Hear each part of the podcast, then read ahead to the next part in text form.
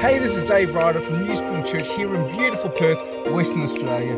Really praying that this message is going to help you. If you'd like some more information about our story, just head to newspring.org.au. Worship team. Yep. Awesome. All right. Before we start, just pray quickly.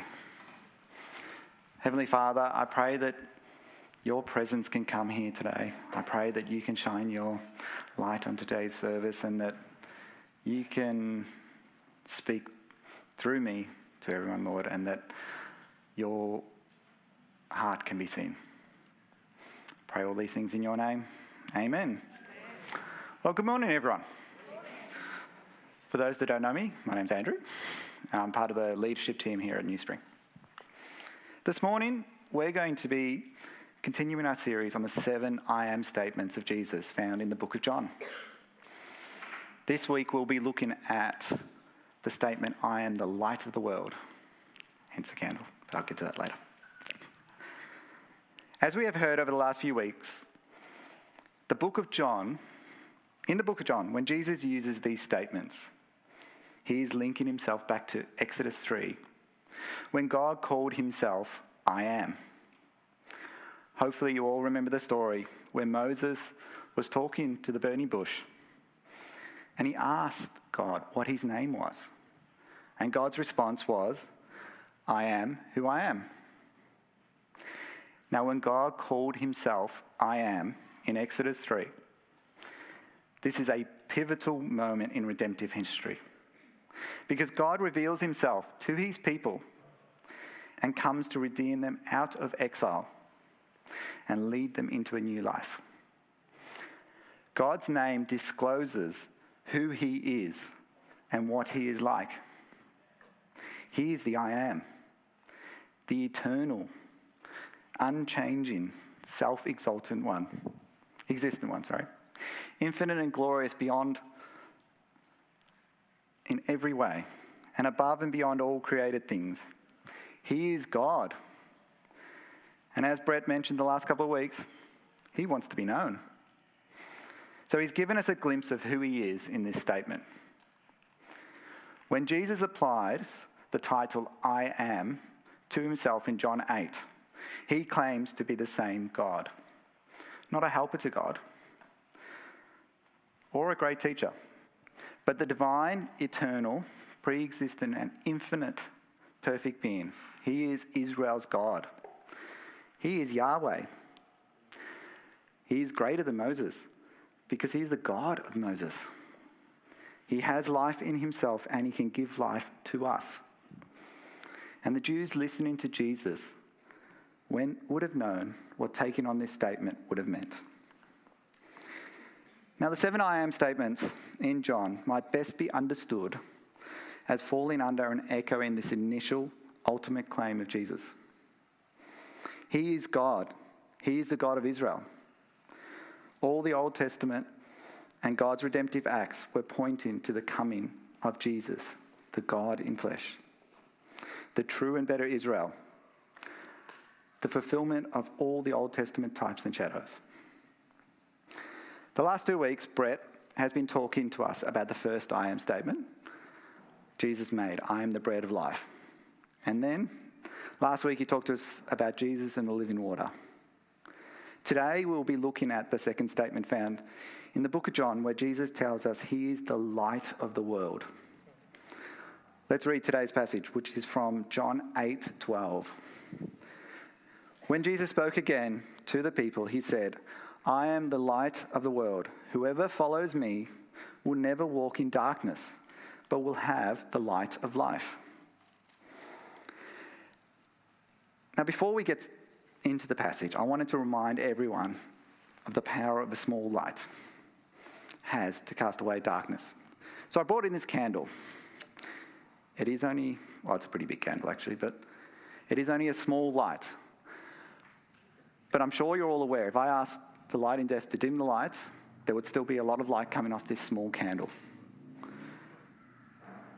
So I wanted to, I'm going to leave that lit for the whole service. You can use it to meditate on and listen to as we talk about light today.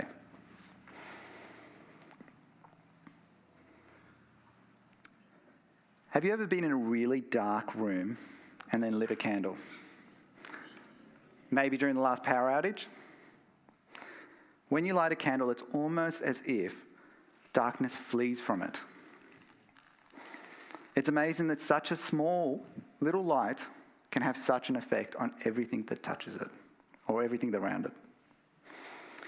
As I was reflect, reflecting this week about light, I was thinking about the, our need for light, particularly light from the sun. Our very life, our very existence depends upon light from the sun. Think about it.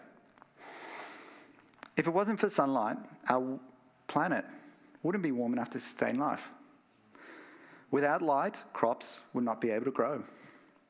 Without light, plants couldn't complete the process of photosynthesis, which turns the carbon dioxide we breathe out into breathable air.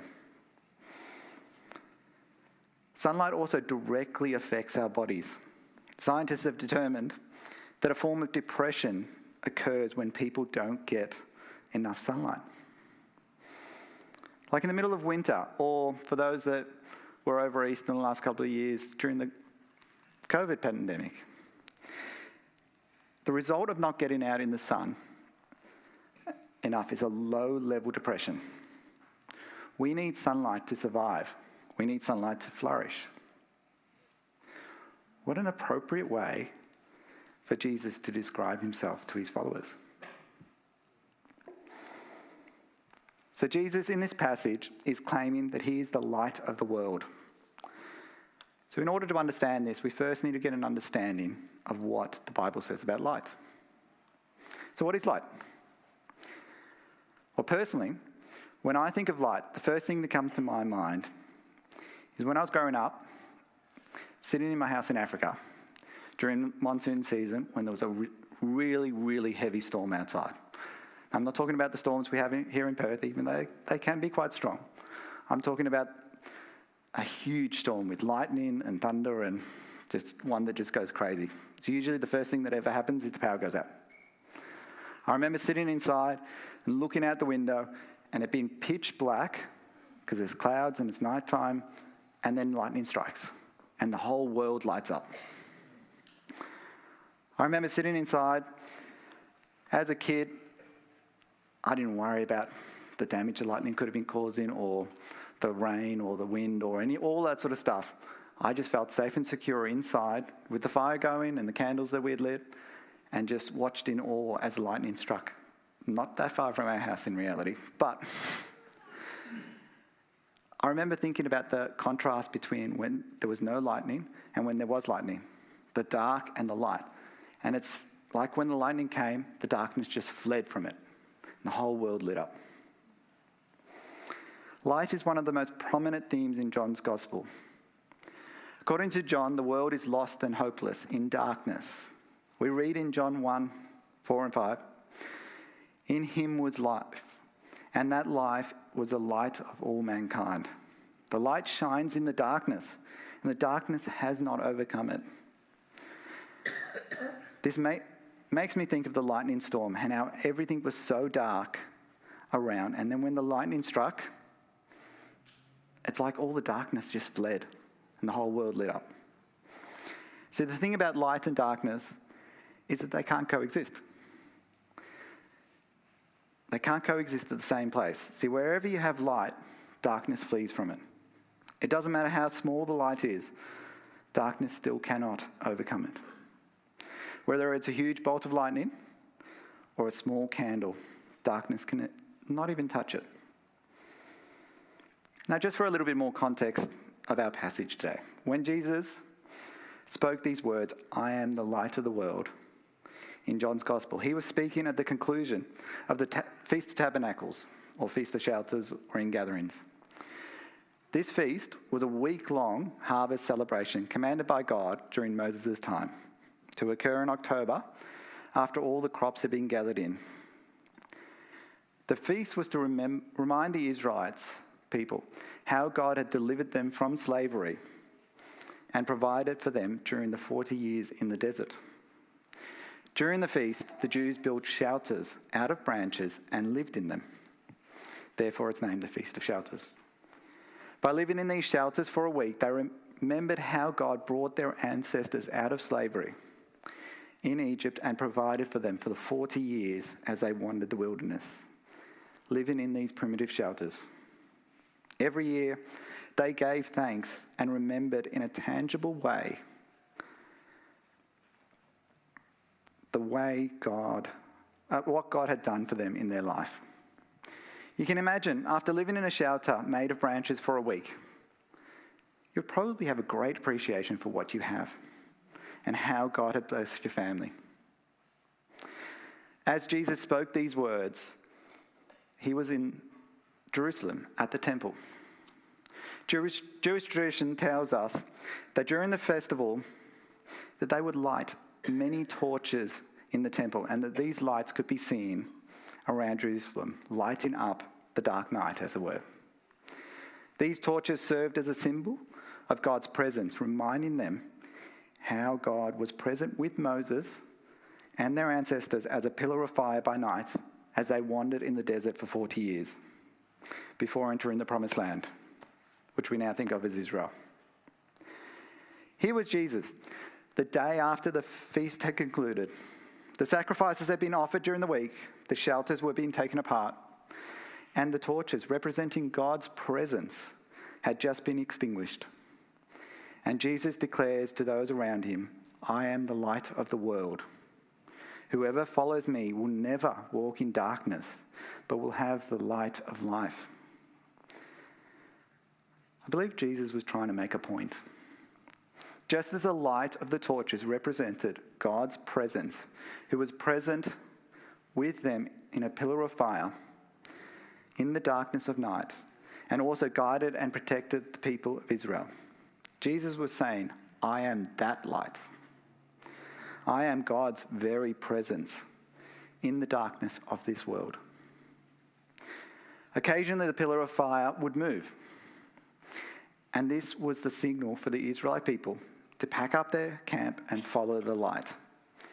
As the Israelites followed the pillar of light, pillar of fire, sorry, in the darkness of night, we must follow Jesus, the light in the darkness of our world.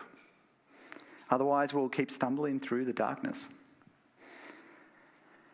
Now, John had an understanding of light and darkness that would have been rooted in his understanding of the Old Testament. So, in order to fully understand what John is trying to get across, we first have to look at what aspects of light we find in the Old Testament.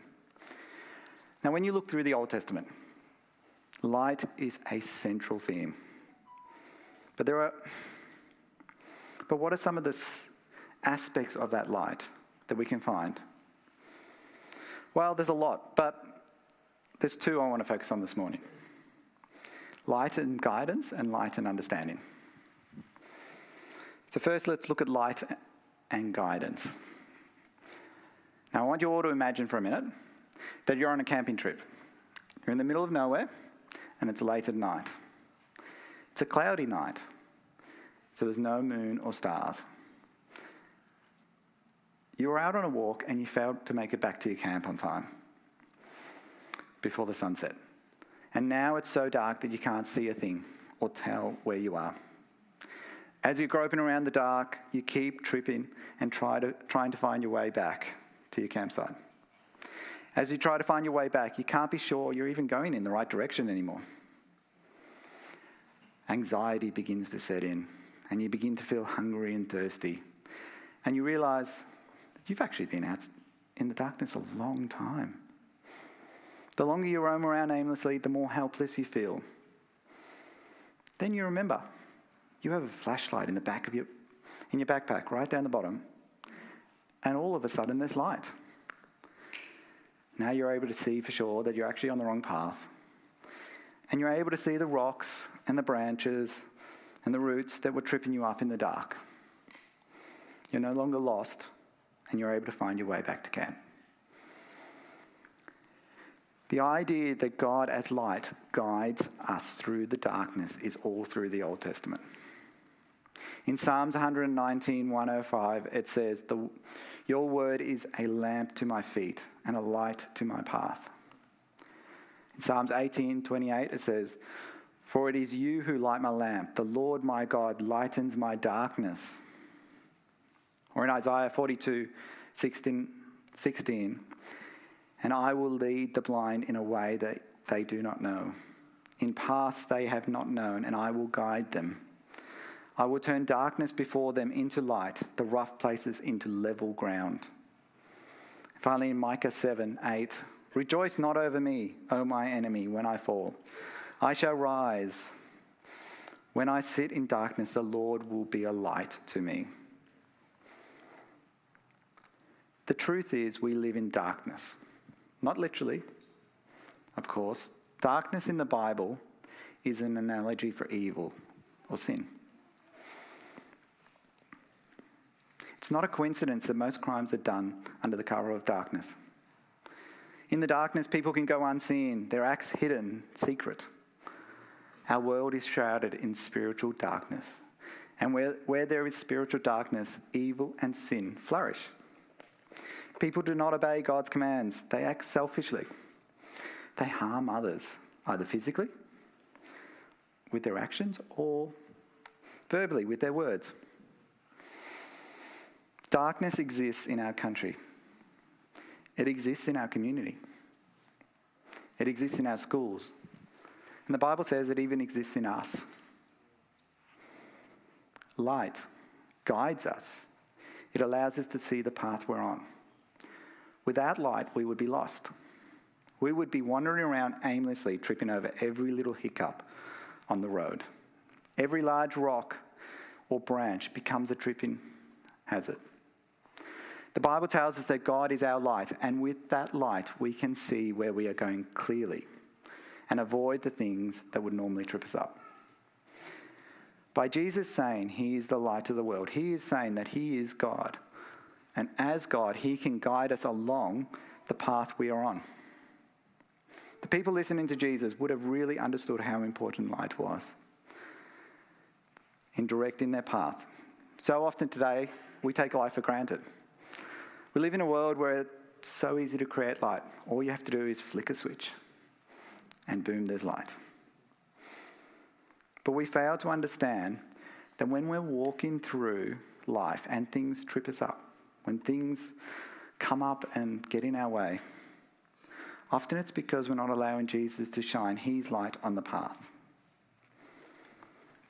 Now, note, with this metaphor, whether you're walking in darkness or you're walking in light, doesn't actually change what's on the path but it does change your perspective of it. Let me say that again, this is an important point. Whether you're walking in darkness or in light doesn't change what's on the path ahead of you, but it does change your perspective of that.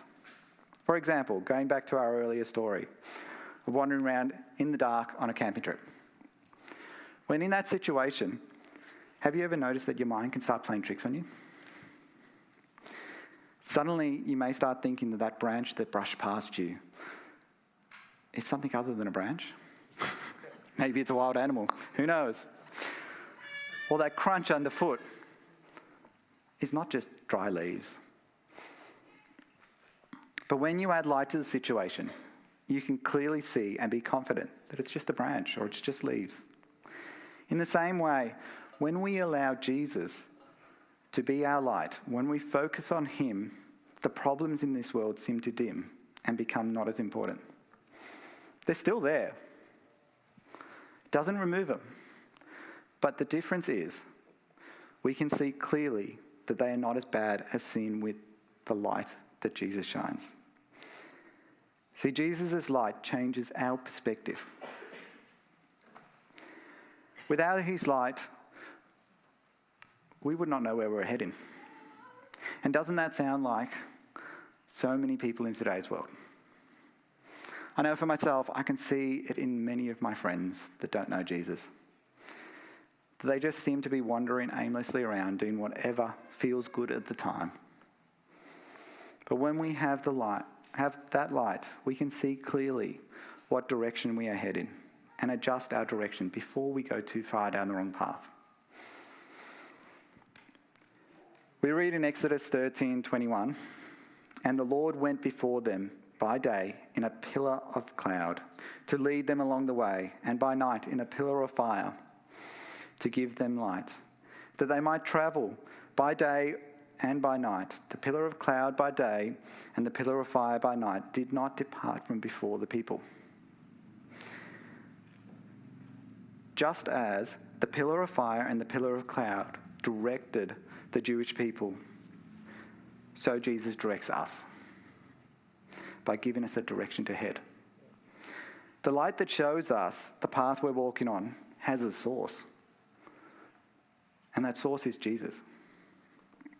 And just as light brightens the closer you get to a source,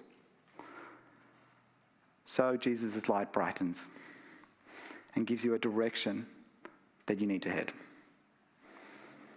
But the light we're talking about is not only for directing us, it's also to help us direct others as well.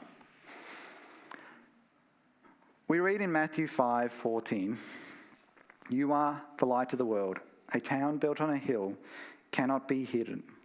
Neither do people light a lamp and put it under a bowl. Instead, they put it on a stand, and it gives light to everyone in the house. In the same way, let your light shine before others, that they may see your good deeds and glorify your Father in heaven. See, as we get closer to the source of light, Jesus, so his light starts to shine through us.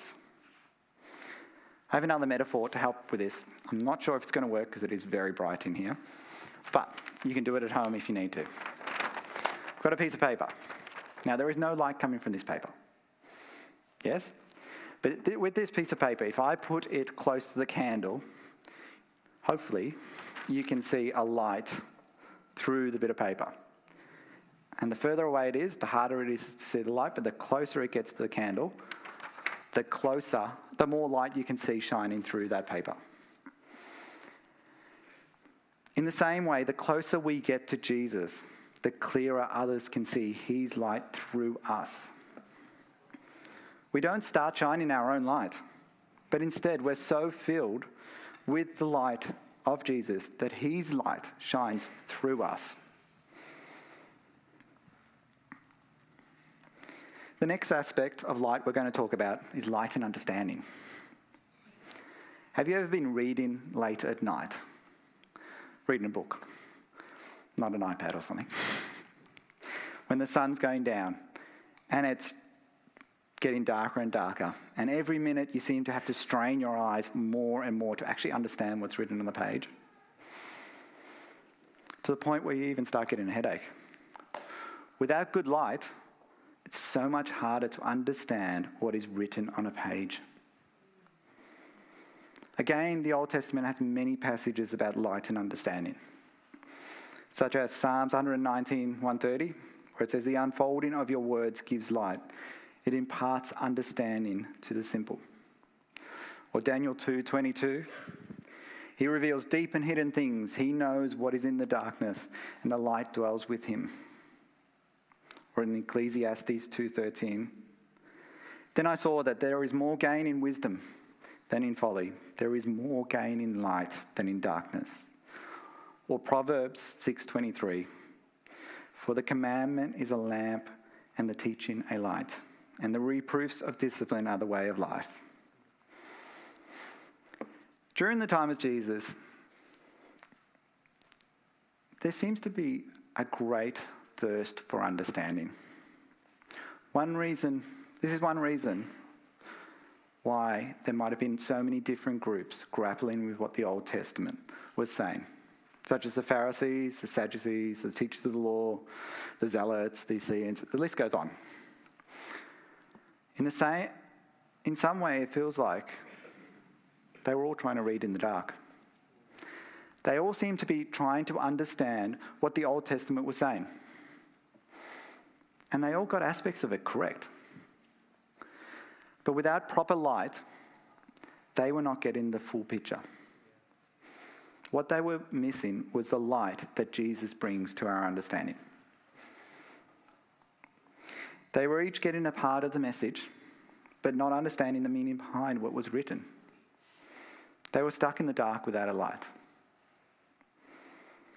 When we understand why Jesus came and allow Him to shine His light on our reading of Scripture, it comes alive and understanding comes.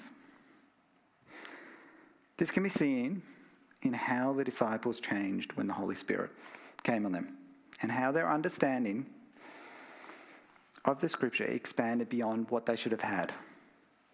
Think about it.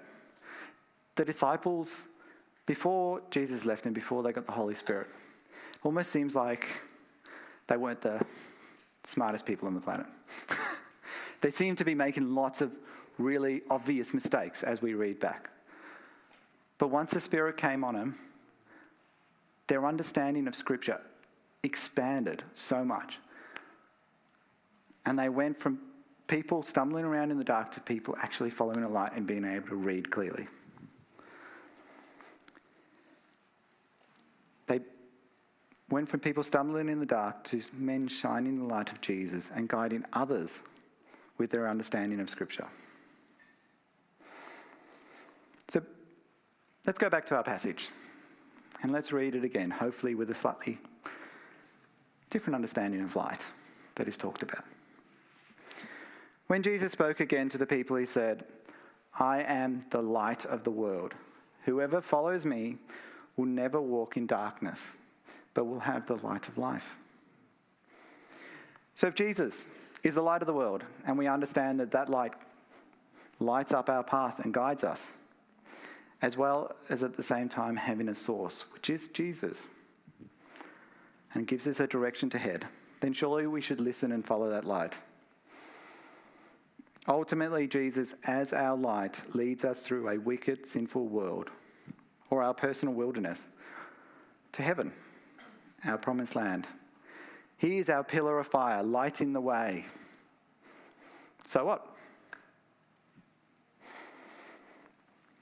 Practically, what does it actually mean to follow Jesus? If Jesus really is the light of the world, and that means he both guides us and directs us, how do we actually follow that light? We just read in John 8 that whoever follows Jesus will never walk in darkness. Sounds great, doesn't it? But how do, you, how do we follow? Well, the Greek word translated as follow is akalutheo. It's often used when a soldier follows his commander into battle. Sometimes it's used when a slave's in a slave's service to his master. Other times it's used when some, someone accepts or follows wise counsel and submits to it. But in essence, it's when one person follows another. J.C. Ryle, who was an Anglican bishop in the 1800s, puts it this way To follow Christ is to commit ourselves wholly and entirely to Him in every matter, both of doctrine and practice. Now, doctrine, for those that don't know, is simply a set of beliefs that's commonly held by the church. Let me say that quote again. To follow Christ is to commit oneself wholly and entirely to Him in every matter of doctrine and practice. But how can we follow Jesus if we don't know Him? See, Jesus is a man, not a rule book. In order to follow him, we have to have a relationship with him. We have to know him. We can't just follow a set of rules. Instead, we need to build a relationship with Jesus in order to follow him. So, unless you build that relationship with Jesus, you're just following a rule book. And to be honest, why would you bother? We have the choice of building a real intimate relationship with God through Jesus. This goes so far beyond a certain way to live. It's all about that relationship. And in order to build that relationship, we first have to know who we're building a relationship with. We have to know Jesus. And Jesus has given us the Bible because he wants to be known. It's the whole reason we're doing this I Am series. It's to better understand who Jesus is so you can know him and build that relationship with him. That is what Brett, Matt, and myself are trying to do. We're trying to help you to better understand who Jesus is. But you have to also make a choice to use that knowledge to build a relationship with Him. Otherwise, we may as well not bother.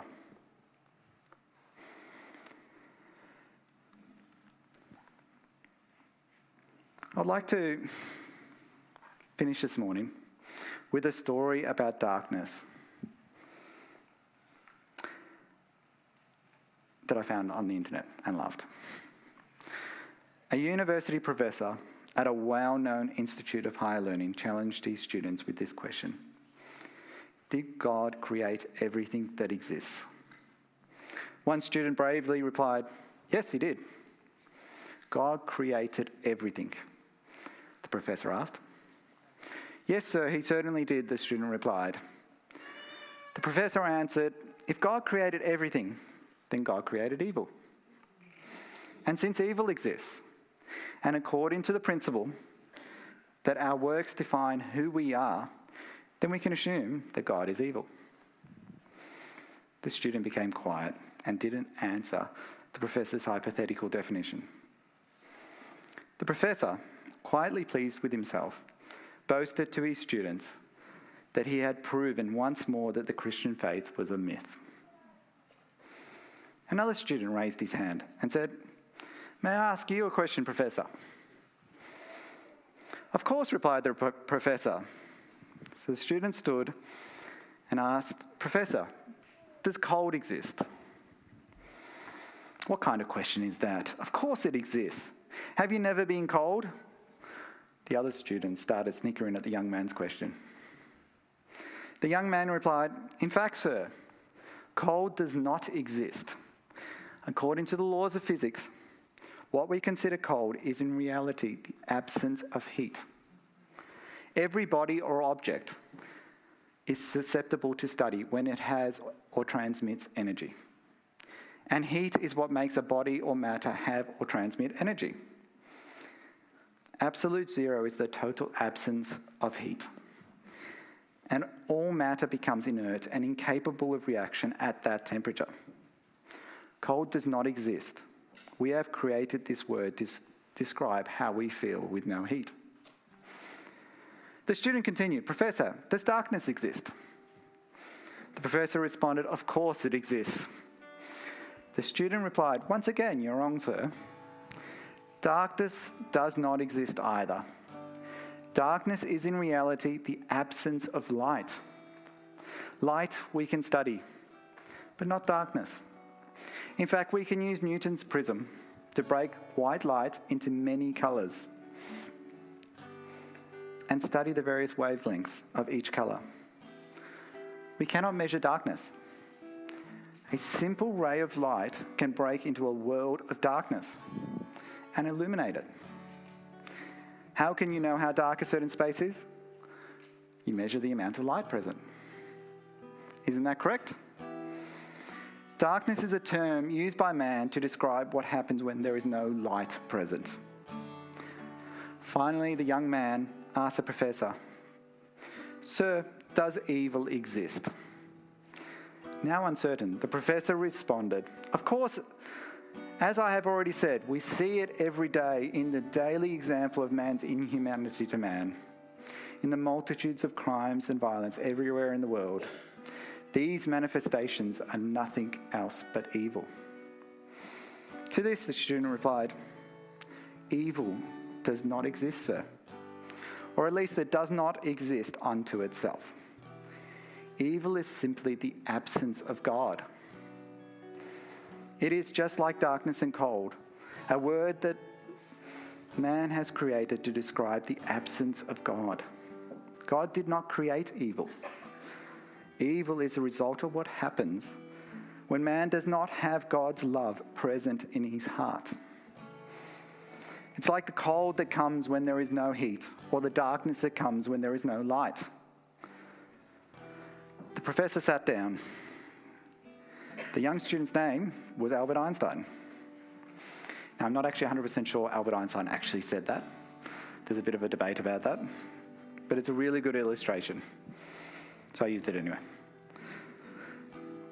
without God's presence in our life, we are left in the dark. Why do we see great atrocities committed around the world? Why do we see people in our community increasingly sucked into alcohol, abuse, or moral sin? Why do we hurt people and make poor choices? Is it because we're evil? No. It's because we lack God's presence, God's light fully within us. Our community has not allowed the light of God into it. Jesus is the light of the world. Come into our dark world. In order to see lives changed, our communities changed, our world changed, requires the light of Jesus shining in the dark corners of our lives and in our communities. Again, Jesus is not a set of rules, but he is a man. And Jesus wants us to live in the light. We need to receive the light if we're going to walk in the light. If we're going to allow the light to change us, and we need to choose to build that relationship with Jesus and get closer and closer to His light each and every day. Let's pray. Heavenly Father, I pray that your light shines in our lives. I pray that each and every person here can see your light, Lord. See it in the lives of those that know you around them. See it in their own lives. And I pray that they can head towards it, Lord, and that they can commit their lives wholly and completely to you and let your light shine in the darkest corners of their lives. I pray that as a church we can let your light shine in this building, in this community, and that your light can shine through us all, Lord, and that we can be a light to the community around us and direct them to you. Pray all these things in your name. Amen.